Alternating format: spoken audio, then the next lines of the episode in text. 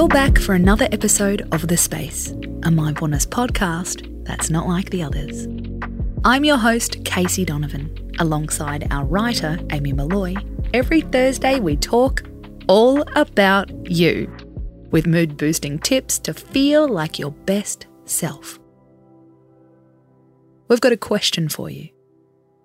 How trusting are you? We're not just talking about trusting your partner.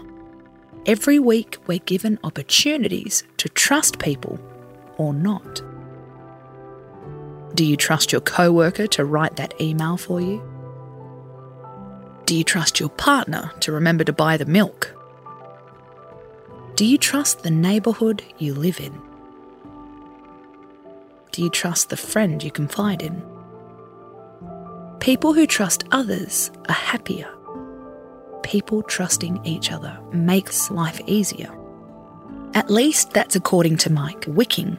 He's the CEO of the Happiness Research Institute in Copenhagen and the author of The Little Book of Lykke, the Danish search for the world's happiest people. He believes Danes are happier because of the high levels of trust in their society. If you were to travel to Copenhagen, you'd see unlocked bikes on the street. In the countryside, there are unmanned vegetable stands. Trust is not only something you see, it's something that's shown to you, says Meik. The more you look for evidence of trust, the more trusting you can feel. So, how can we put it into practice? Tip 1 Get used to trust spotting, says Meik. Here's a challenge for you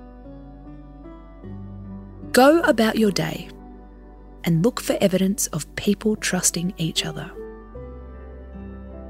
It can be something very small.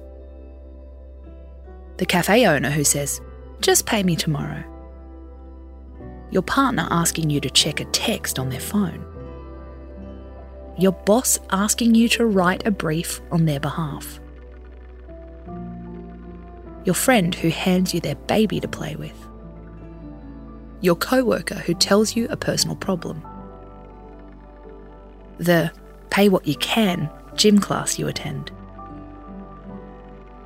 It's easy to think we live in an untrusting society, but there are people trusting each other all around us.